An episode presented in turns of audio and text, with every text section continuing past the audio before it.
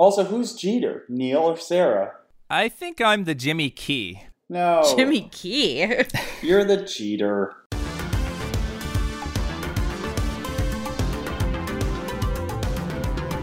Hey there, welcome to Hot Takedown, the show where the hot takes of the sports world meet the numbers that prove them right or tear them down.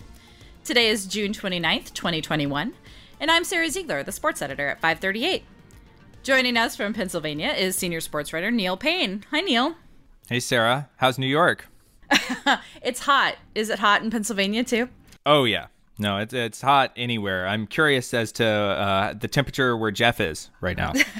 Jeff, is it hot in California? No, it's always the same weather here. That voice is 538 contributor Jeff Foster. Hi, Jeff. How's it going? Hi, how are you? I'm getting ready for um, a little 9 a.m. England Germany. Oh, yeah. It's really fun when you have such a huge time difference from wherever the sport is being played, which would definitely apply at West Coast watching European soccer. Like I when I believe I've only think I've only been out here for one or two British Opens, but I actually think if I stay up late enough on Wednesday night, I can watch the British Open like as I'm going to bed at like 1.30 in the morning. But Yeah. anyway. Yeah, yeah, it's just getting you ready for the Olympics and uh, stuff to be in the But middle of the night. What's the deal? Do we know? Is that going to all be? T- I can't stand tape delay. Are we doing tape delay? I mean, just stream it. Just stream it, and then you won't have to.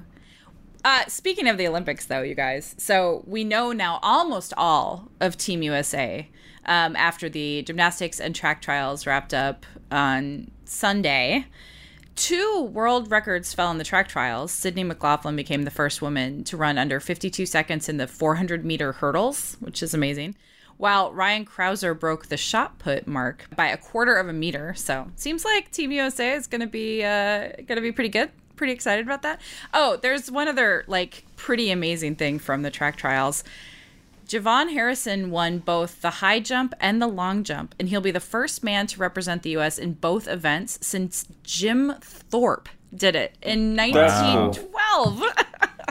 That's How cool. cool is What- that? he jumps high and he jumps long. they seem like totally different sports. I mean, you look at like the builds of the guys who play those sports. There's it's like different kind of thing. Yeah, like it doesn't really make any sense anymore. I mean, Does does he do the triple jump? That's a good question. I don't believe he's. I don't. I don't know. Also, what is the triple jump? So, Also, why do we do the triple jump? Uh, Why do we do anything really? I mean, you can say why do we do anything for the Olympics, but m- some sports more so than others. Like triple jump, steeplechase. There's a couple things in track and field where you're like, uh, what? Well, I just want to see if he gets confused and does the Fosbury flop during the long jump. That would not go well. no, that's that's a wrong way to approach the long the long jump. I Maybe I, there is room for innovation, though. Maybe there is a new way to do the long jump that that he will come up with by Maybe. doing some sort of flip or something. well, stay tuned for all that innovation. Three weeks And from Friday when the Olympics this starts. is just a taste of some of this hard hitting Olympic yeah, analysis This you're going to be hashtag getting here. analysis here for the Olympics. Yeah. On today's show, we'll talk about how baseball is dealing with its rule regulating sticky substances and how baseball is dealing with pitchers complaining about the rule. Then we'll talk about whether the NBA Conference Finals, including a set of three small market teams, is in fact Adam Silver's worst nightmare. And finally, we'll take a deep dive into data with our rabbit hole of the week. Major League Baseball has begun enforcing its prohibition on pitchers who using foreign substances to help them grip the ball better, and there have been some definite results. The Seattle Mariners' Hector Santiago was ejected from a game against the White Sox on Sunday after umpires checked his glove and found a sticky substance. Santiago and the Mariners claimed it was rosin that mixed with Santiago's sweat. Somehow, the game between the Philadelphia Phillies and the Washington Nationals was even more disruptive, with Phillies manager Joe Girardi asking the umpire to check Max Scherzer for foreign substances three times over the course of the game. A's pitcher Sergio Romo got so fed up with being checked for sticky stuff that he dropped his pants in a game against the Giants. This is now a sentence that we can say about a major American sport. On ESPN's Baseball Tonight, Kim. Whoops. On ESPN's Baseball Tonight, Tim Kurkjian summarized how the league's performance over the weekend is being perceived. It was an embarrassing night for baseball, a bad look for the game. But the following day, Baseball Commissioner Rob Manfred said the process, quote, had gone very well. So, how would we rate the process of these foreign substance searches overall? Jeff, is this a bad look for baseball, or must we agree that Rob Manfred that it's all going well? I think it, um, like most things baseball um, does, it was ham-fisted and ill-conceived. I do think it is having a positive effect on the game itself, and I know we're going to get into that. and Neil's going to sort of break it down a little bit more. But you know, we we did have a podcast uh, a few weeks ago about the the lack of hitting, and you know, after we were like a month or so in the season, and, and it did seem like it was out of control, and it does feel like there's more of a balance now.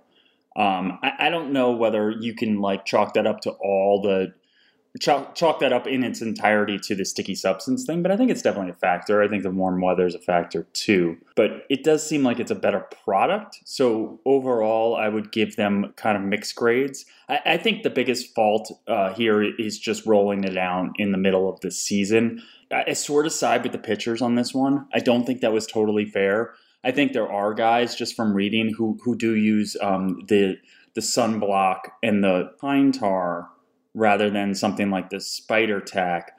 And I think those the previous two ones, while I guess not technically legal, was kind of a little bit more of a gray area. You know, it was kind of more of like an alternative to rosin, which is allowed. And I do think now that they're kind of doing this hard ban, I think some of these players, these pitchers who often do complain about the ball being too slick and hard to grip, are really struggling. And I think you're actually, you know, while we've gotten a lot of attention to the guys struggling, you know, the elite pitchers who are struggling and spin rates are way down. I think there's a lot of pitchers on the sort of fringe of baseball who were kind of hanging on to a rotation spot who are now getting creamed, um, at least in the last couple weeks. And I don't know, you know, it's a hard stance to say, saying like these guys deserved more warning before they put started enforcing this rule, so they could have adjusted their cheating regimen. But in some ways, I do think the middle of the season is a little unfair, especially when you have these kind of unenforced rules. And baseball has tons of unenforced rules, and then to all of a sudden enforce one in a much more strict fashion. That could have been handled better. But then again, baseball did give pitchers fair warning, and it, it seemed like they needed to step in. So sloppy in execution, but I think ultimately probably good for the game.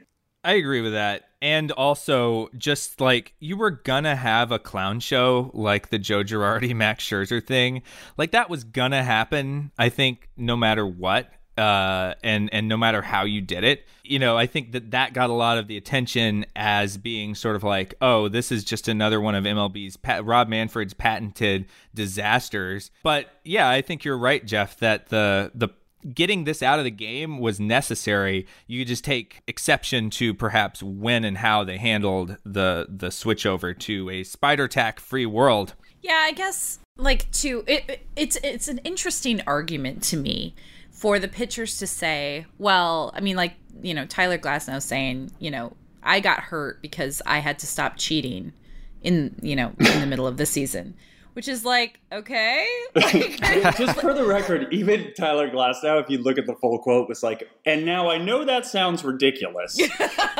Right. Like right after you guys that. aren't gonna print this right? Yeah right. This is off the record. Um no but i mean it is like I do I have some sympathy. I don't have a lot of sympathy. Like this is we it's not like nobody was talking about pitchers using stuff. People had been talking about it. There had been like you know, vague threats about it and it it was it was like this I mean, I think wasn't the headline earlier this season like the the secret everyone's talking about in baseball is all the sticky substances. Like if you didn't know something a crackdown was coming, I feel like you weren't paying attention. You didn't want a crackdown to come until you just kept going. But it's sort of akin, I think, to me to like like should the Astros have said, "Oh, sorry, you told us mid-season we couldn't use uh, elaborate cheating schemes involving uh, trash cans. Uh, that shouldn't count. Sorry. Like what? like you were cheating. We've been using trash cans for the last three years. How am I supposed to adjust to this now? Exactly. You're asking me to totally change to a non-trash can based hitting system. Someone's gonna, I mean, someone's gonna get hurt if I have to actually yeah, right, swing exactly. without knowing whether it's a strike. It's a gray area. I mean, I don't know. that's the problem. Is that I feel like there's degrees of this. There's a player, you know, who really legitimately has trouble gripping the ball. You know, they saying the ball's too slick, and and you know maybe there is something. You know, I know they rub those balls in what mud or something like that, but maybe they do need to do something, find a middle ground to help these. I don't know why I've, I've just become on the side of the cheating pig. I'm like, I'm like, I like it. Gerrit like Cole's it. agent all of a sudden. like, like, My client, but, uh, Gerrit Cole. but you know what I mean? It's like the ones who cheat, the most egregious cheaters in some ways are having a detrimental effect on the, the kind of uh, the fringe case cheaters. I, yeah, but I if think they that's can't grip the true. ball, they can't grip the ball. Then that's a problem for the pitchers. But we'll see. But you know, one thing they kept saying, which was always funny to me, was that you, you bet you can't outlaw that, or we're going to start hitting hitting batters with uh, pitches because we can't grip the ball. And, right. and, the hit by pitch rate, actually, I think someone did the analysis, hasn't changed at all. Right. Um, but if I was a pitcher, ah, I might start throwing a few Just more slipping. at the players. Be like, oops. Can't grip. Can't Maybe grip this anymore. Me again. Oops, hit another guy. The, the problem is if it was all Astros that they were hitting, people would just be like, "Oh, that's Oh, fine." this actually. is confusing. Yeah. I will. I do want to say though, like, oh, you know, this argument that well, like, well, now I can't grip a baseball, guys. I can't ever grip a baseball. That's why I'm not a major league pitcher. Are you telling me the reason you are a pitcher in the major leagues is because you had some elaborate Spider-Man on the ball this whole time, and that's what made you a pitcher? Like, I feel like I should have tried that. You know, I mean, what the heck? In again, in the pitcher's defense, because clearly that's my role in this pod. they are they're constantly changing the baseball. MLB's guilty of this too. We know this. So so who knows? Maybe they are. You know, I don't know what they're doing to baseballs. This is you know all kept secret in Central Yeah. America, where they make these balls and ship them up, and who knows what they're doing. And the other way that I'm kind of sympathetic is just that, you know, these pitchers sort of they had to engage in some sort of this. It seems like no with the spin rate revolution kind of exploding just to stay major league pitchers uh, in some ways. So it's sort of like you've turned a blind eye to this for years. You've set up a system where the pitchers that are getting paid, and in some ways, the pitchers that get to stay in the majors as pitchers, are the ones that are using sticky substances. And so guys tailor their games to it. Like Garrett Richards said that he spent the last nine and a half years, you know, kind of pitching a certain way, and now he feels like he needs to uh, totally overhaul the way that he pitches because of this absence of uh, sticky substances. And I think uh, you're right about degrees, Jeff, is because they they just went for basically everything outside of the rosin bag, uh, and and didn't want to put that onus on the umpires in real time to be able to make the differentiation between okay, well this is spider tack, that's not okay, but this is sunscreen and rosin, so that's uh, that is okay. And I totally understood why they did that, but it is definitely like it applies a black and white uh, standard to something that maybe there is a little gray area in between spider tack and sunscreen and rosin. But is there? I mean, sunscreen wasn't allowed either. They just ignored it. yeah, but it was right? it was it wasn't it was like a blind eye was was put on that. And, and Do you want those Har. players to get skin cancer? I mean, come on. I mean, they put the rosin bag, on, and that's what Hector Santiago said. He said it was rosin. So now what happens? Do we know? Did they send it to a lab? They did. They put it in like a plastic bag, like Oh it was my like crime goodness. scene evidence. Now although CSI very style. Right, but like very poorly like handled. Like it was just like a dude put it in a bag. Like the the the the chain of evidence here is all messed up. You know, who knows what will actually happen? I will say the way they are. I don't think this will keep up. I do think. You know, in many ways, this is kind of like the, the the drug or bomb dogs at the airport. or or or the the the uh, highway patrolman on the you know side of the road, you know, looking for speeders. Like I do think it's enough of a deterrent now that I don't think any player is going to be brazen enough to try, even if they aren't checking every single pitcher, which they obviously cannot continue at this rate to do it check as much as as much as they are. Well, and because of the threat of that, we have already seen an effect in terms of the league wide spin rate, where, you know, for the season, 2021 is still the highest spin rate on record since StatCast uh, began tracking this stuff uh, in 2015. But if you break it out between games before that Monday that uh, they started enforcing it, and I think you could even go back a little bit further than that because they had been talking about it um, uh, and the threat of it. But basically, games before that uh, are the highest on record by far. And games since then, ha- the spin rate has dropped down to uh, roughly the same as it was in 2016, which was the second lowest spin rate uh, league wide for a season since 2015. It's not at 2015 levels yet, but it has dropped below 2016 levels. So even the threat of of this coming into action over the course of just a few weeks, we've seen the the trend of ever higher spin rates, and I think uh, MLB had gone like some ridiculous number of like months in a row with a league wide increase in spin rate, and then in June it actually we saw a decrease for the first time in a long time. So we are seeing some some pretty substantial effects from it pretty quickly. And on an individual level, you just look at how I don't think it's a coincidence that Trevor Bauer, Gerrit Cole, Oh no, uh, not at all. Corbin Corbin Burnes. There's there's a bunch of, of, of sort of marquee pitchers who, you know, not just getting hit harder, but also sort of you know with, with the case of Bauer, how it's affecting his his control and look at his walk rates way up, and it's definitely having an impact. It is interesting that some of these guys are throwing just as hard. We're just not seeing, you know, I guess whatever it is uh, on the seam fastball, that extra rise. Um, that leads to more missed bats. Uh, it seems to, uh, you know, at least in these the two kind of poster childs of of this, um, it, it's definitely affecting them. But uh, I'll be interested to see, you know, if someone like Cole and someone like Bauer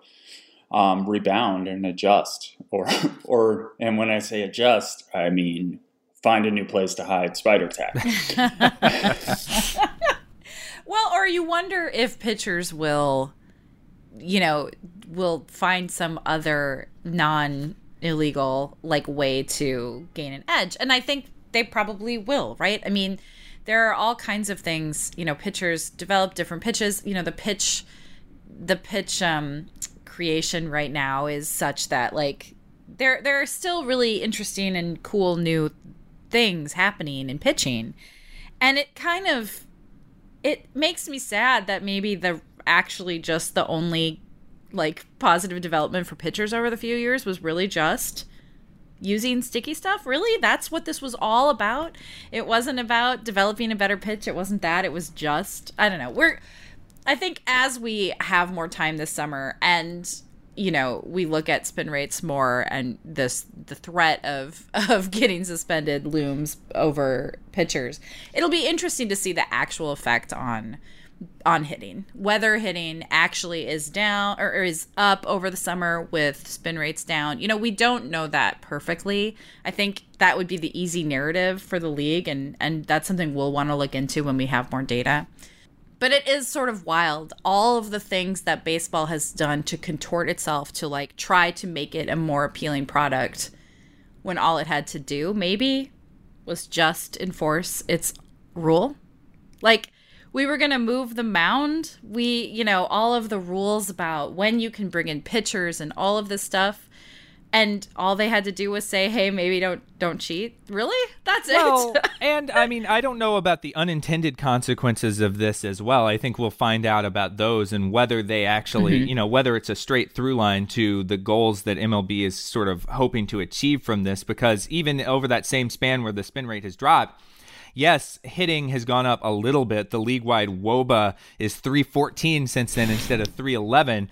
But and strikeouts are down, but walks actually went up uh, more, you know, fractions of a percentage point. Walk rate went up, then strikeout rate went down, and I think one of the goals was to reduce three true outcome baseball. Yeah. Well, you've just added, you've swapped one true outcome for another true outcome. Uh, maybe it's the one that's more conducive for scoring, but it, it is interesting to think about. Like, I wouldn't be surprised if even if hit by pitch didn't go up substantially, walk rate probably will. You know, guys will struggle more with command of pitches, but like, do they want like the goal is for more balls to be put in play, not for you to trade strikeouts for walks. Yeah, how do you fix that though? I mean, if you're the if you're the league office and you insist on you know manipulating what happens i mean hitters are smarter and are more patient at the plate like what do you how are you gonna no i demand you swing I think it's an interesting point. You know, you're swapping strikeouts for walks, but I, I, I think it it proves the point that this is the way the game is going to be played. I think there's a certain amount of that that's inevitable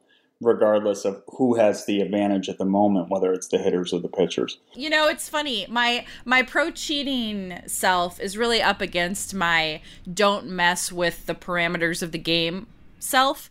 And i like if the cheating is going to force the mound getting moved that that just that's that's not okay. Then the cheating needs to come down. That's the one thing that You've will gone make me far. anti-cheating that's you've gone too far. Yeah. All right well we'll see how all of this plays out over the summer. We can leave this discussion here for now. Let's take a break and then we'll be back to talk about the nba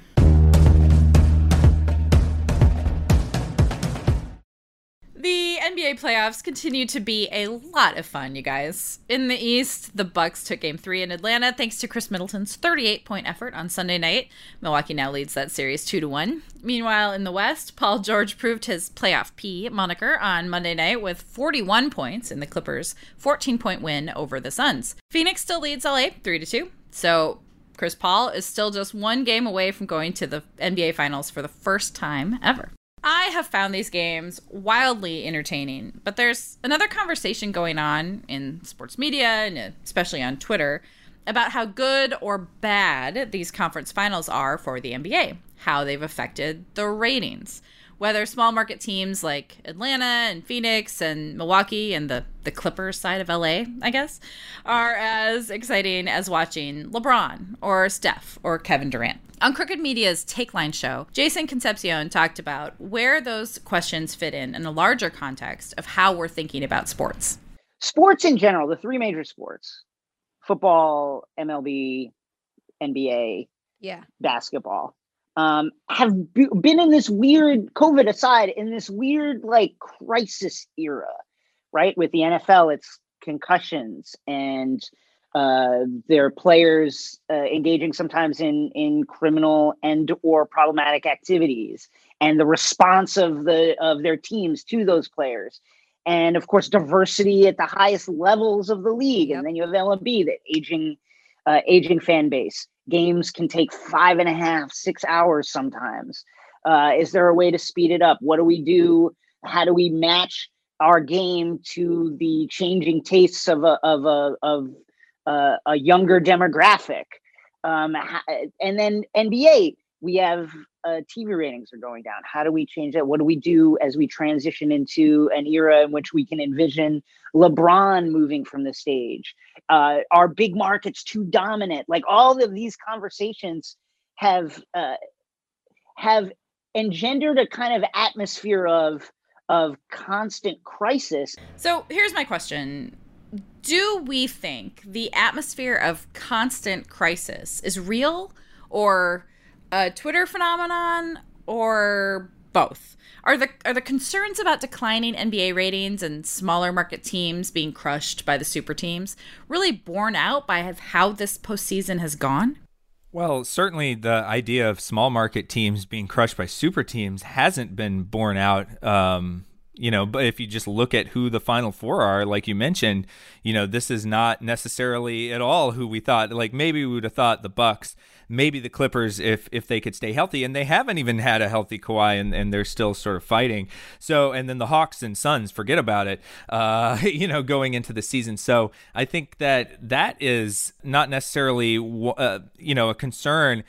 I also do think that there is this idea of you have to have the it's not like performative crisis, right? Like you, you know, I think in the in the media you have to have something to talk about, and usually crisis mode is sells and gets people engaged and gets them emotional and angry or whatever. And so I do think that there's a uh, there there's a distinction to be made between yeah maybe Adam Silver is you know thinking about NBA ratings all the time, uh, but then there's also a certain amount of concern trolling by people that have a vested interest in just getting riled up about literally anything and everything, and it's impossible to tell the difference between those two things because that's the media landscape that we live in right now. That's my deeply cynical take on all of that. I guess I'm kind of just dubious of ratings as like a sort of proxy for interest in the the way you know sports are consumed but also on top of that i think what we've seen in the you know in the year of the pandemic and i guess this sort of beginning of the sort of post pandemic era if we can say we're in that right now i think there's been a lot of noise and we've seen ratings like drastic shifts in ratings across not only sports but just kind of all all things all forms of entertainment. And to me i wouldn't read I, I, don't know if it's a direct relation of the product itself. I think it's it's it's in some ways a byproduct of how people are consuming television or sports and or just in general rather than you know necessarily what's happening on the court. I will say i do think the injuries to key star players in these playoffs have been significant and in many ways kind of dictated you know apologies to the teams remaining. It obviously wasn't all just a lack of bad injury luck but to a certain a certain extent it was. I mean you know we've talked about how the suns have remained the one team that really hasn't lost besides for you know losing paul for a little bit hasn't lost a key player um, and, and that's part of the reason they're still kind of thriving so I do think that the injuries have not had a great effect on these playoffs, but even within that, I mean, the games themselves, in, in terms of like the general broad interest, um, there's there's been stars absent, and I think that's not helped. But for me, I, I like it. I mean, I, I, like seeing these teams that are, are more organic and, and less kind of contrived super teams that have, um, even though you could argue the Clippers are a pretty contrived super team, um, but seeing these teams that are, are, are, are, getting there with players they drafted, um, whether that's Giannis or Booker or Ayton and all these guys. I mean, granted, Paul's in there too, but you know, it, it, I like seeing new combinations of players and, and, and seeing guys sort of ascend to that superstar level. I'm all for it. Yeah. Well, and, and that's to that and on Twitter, culture critic Toure posted something about how having only one player from the list of the top 15 best-selling jerseys left in the playoffs. That was a disaster for the NBA. But I, I, you know, I think the point about these rising stars like Trae Young and Devin Booker, doesn't it seem like we they will have, you know, best-selling jerseys next year that is good for the league to have yeah. new rising stars. I mean, isn't that going to keep people interested? It seems like it has so so far kept people interested. Yeah, I think jersey sales is a lagging indicator. I think those are, those are an indicator of who was a star two years ago in many yeah. regards. Um, so yeah, I think that's kind of short sighted. I, I, do think what we're seeing with Trae Young and Devin Booker is the emergence of a new superstars, and that's good for the game. They need, you know. Also, the guys on those best-selling jersey lists are old. They're all old, so they can't just, you know, stay there forever. You know, LeBron and Curry and all those guys. It, it, we need a new crop, and that's what's happening. The first year the Warriors won the title, those guys weren't probably on the best-selling jersey list. Clay and, and Curry and, and Draymond and all that. I mean, they were, you know, a relatively new thing even though they'd you know been together for a couple years and made a couple playoff runs. I mean, I wonder were we were we saying these same complaints then? Yeah, probably. I mean, that's what's so funny about it is that you're right. It is kind of backwards looking as much as anything. And how how do how does the next generation of best selling jerseys sort of get made? Well, it's by doing things like we've seen out of the young players in the league in the fi- in this Final Four right now.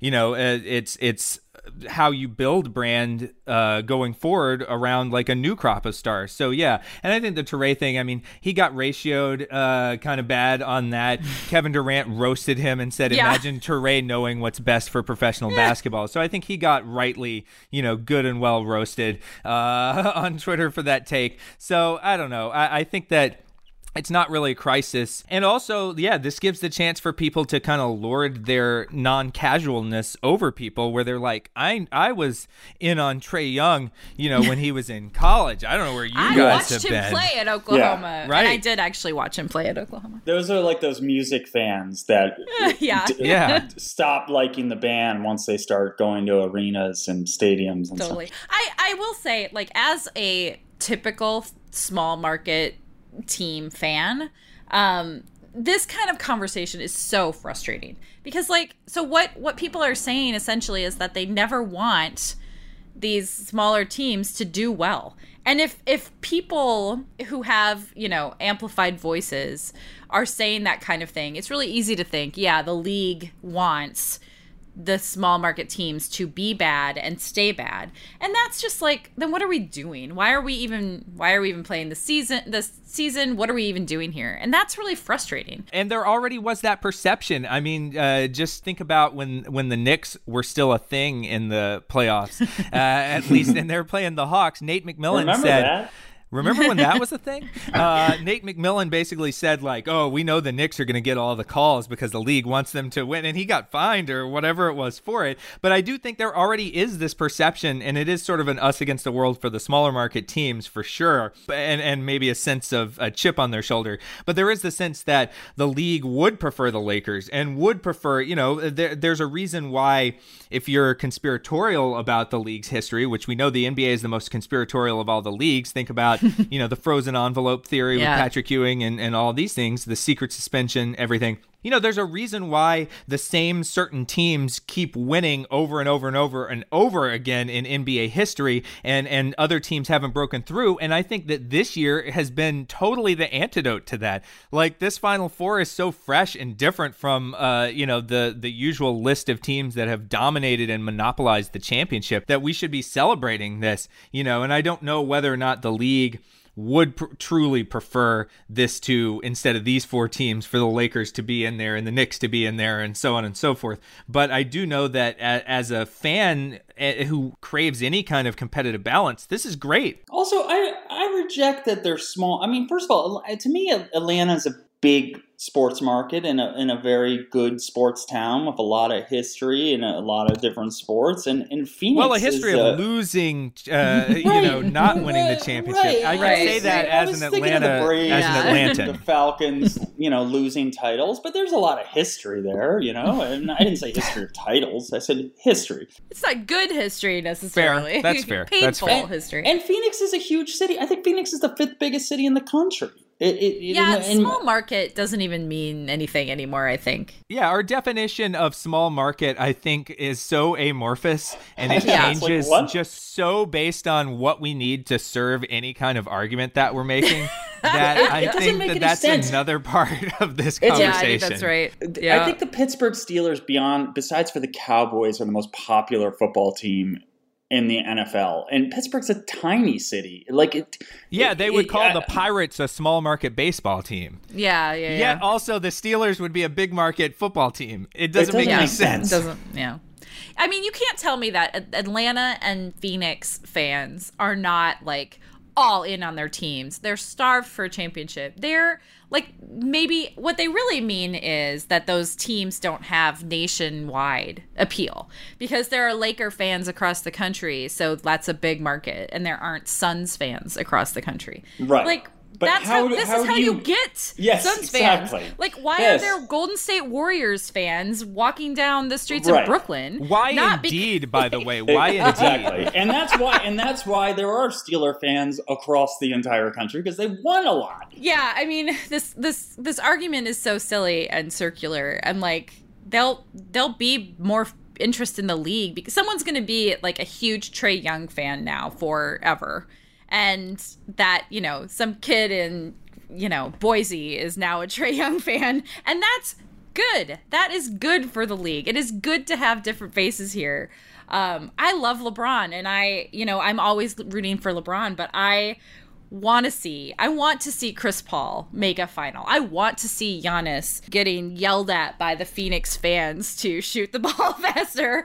I want to see all of these storylines. They're fun and interesting and good for the league. And it's better for the league if there aren't the conspiratorial things. It's better for the league if we're not if we don't see Lakers Knicks, I think. I think that's good for the league right now, even though that's what that's what everyone would have thought the league would have wanted to see. Well, hold on. I mean, let's wait. I'd like to see Knicks. I mean, that's, well, that's that I hasn't know. happened in a long time. The Knicks are approaching us being a small market team if they're not careful. They won't. Have- oh boy.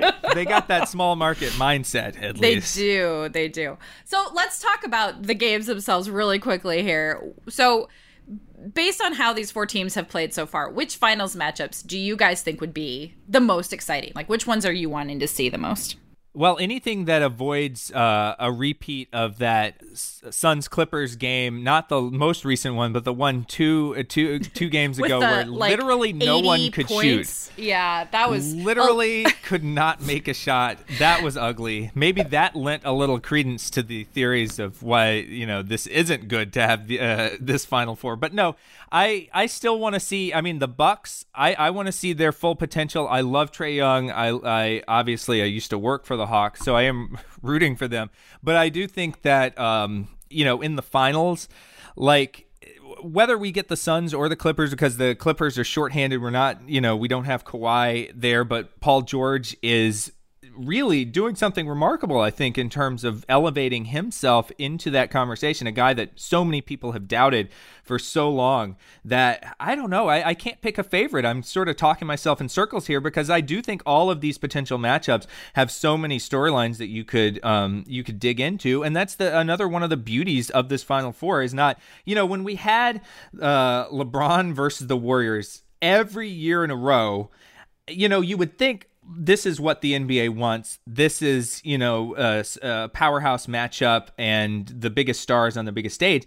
Frankly, just speaking for myself, and I don't think I'm alone in this, I got sick and tired of it by the end of it. Like, I was sick of that matchup. And I think matchups can get stale. Uh, I think that after, you know, the first year, second year, even, you know, you add Kevin Durant in the mix, that was interesting. But then once you got to like that fourth uh, year and you're just like, uh, can we be done with this already? I'm sick of this storyline. So I think that um, these are new storylines that all have potential because they are new and they haven't been, you know, uh, run into the ground yet. I, I would. I want any to answer your question um, in the most half-hearted way.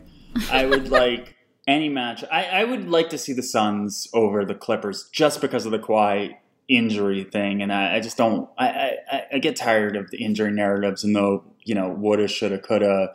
If only we had, you know, the full the full roster, it would have been a better series narrative. Even though the Clippers that didn't stop them in the last series, but I also think the Suns are the most entertaining of the teams to watch. Um, so there's that.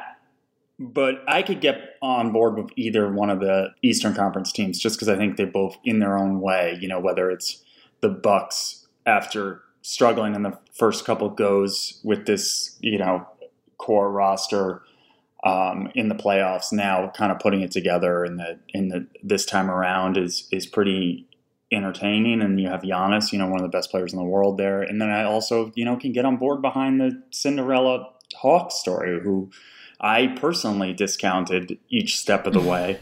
um, so I, I think that's fun too. I want to know where Sara is because you've been, you know, through the course of the playoffs, relatively quiet on the the fear the deer talk. And where are you uh, emotionally on this Bucks team? and where does Um, it rank among, let's say, the Vikings or the Twins? Or You know, my my Bucks fandom is like only through my husband who grew up in Milwaukee. I have typically not loved Milwaukee teams. The Brewers are fine. you I, you like know, the Brewers. I've seen you get behind them. they're fine. So, but I I really do like the Bucks. I love Giannis. You know, I've watched a lot of Bucks games, and so I feel like I I know that team pretty well. I've always really liked Jrue Holiday, no matter like in his various steps. I've always really, I've always really liked him. Um, and so to see him really like help make this team like help it realize its potential. And Khris Middleton is super fun too. They're really fun. I would love to see a Bucks Suns final. I I mean I'm a huge Chris Paul fan too, so seeing what happened with him, seeing the narrative with him where he was sort of, you know, discarded last year and then this like all the contract talk that they no one you know, no one would take him because of his huge contract. And then finding just a perfect fit with Phoenix. The way he's made DeAndre Ayton better, his partnership with Devin Booker. I just I think I love I mean I th- think the Suns are really fun. I would love that final the the Bucks and Suns and I think that'd be I think it'd be so entertaining to watch and I think we'd get a really great champion out of it. So so that that's where I am. I'm pulling for the Bucks, but all of these teams are fun. I could watch all of them. All right, well, we are getting close to our final. We'll see what happens over the next couple of days, but we should we should we should have the final starting by by next week at this time. We can leave this discussion here for now. We'll be back in a moment for our rabbit hole of the week. At 538, we often find ourselves falling down various rabbit holes of data. Some lead to stories, some don't. We end each week's show with one of those descents, the hot takedown rabbit hole of the week. Take it away, Neil. Yeah, so the 2021 Stanley Cup Finals started last night with the Tampa Bay Lightning winning game one over the Montreal Canadiens, five goals to one. But I don't want to focus on that result as much as I want to zoom out and talk about these two teams that have made it this far. On the one hand, there's the Lightning, who took the championship last year. They have 26 more total wins than any other team in the league over the past four seasons, including the playoffs. If Tampa wins the Cup again this year, they'd become only the second team this century to repeat as champs. And you can make the case they could or maybe even should be looking at even more if not for in 2018, they lost game seven of the Eastern Conference Finals to the eventual champion Washington Capitals. And then in 2019, uh, they suffered a stunning first round historic upset loss uh, after tying the all time record for wins in a single regular season. So that's Tampa Bay. They're basically the definition of a modern NHL powerhouse. And then there's the Canadiens. Before this season, Montreal had not made it out of the first round of the NHL playoffs, or if you prefer, the round of 16, since we're including 2020's weirdo format, since 2015. And they hadn't made the final since last winning the Cup back in 1993. Now, this year's Canadiens team is notable as a finalist for some really strange reasons, perhaps not the best reasons you want to be notable. First, they wouldn't have made the playoffs at all under normal circumstances, and it wouldn't have really been close if you sort of group teams in the divisions that they usually are in and use the usual playoff format. They would have missed the playoffs by 12 points in the standings. During the regular season this year, they won 24 games and they lost 32, but they were able to get points in 11 of those 32 losses because they happen to come in overtime or shootouts, making use of what I think I've argued before is a somewhat unfortunate loophole in the NHL standings and they extracted more points from losses than all but two teams. And even after they upset the Toronto Maple Leafs, the Winnipeg Jets, and the Vegas Golden Knights, that was the huge upset, en route to the final, Montreal has still lost more times, considering last night's result as well. They've lost 38 times, more times than they've won, which was 36 times over the course of the whole season.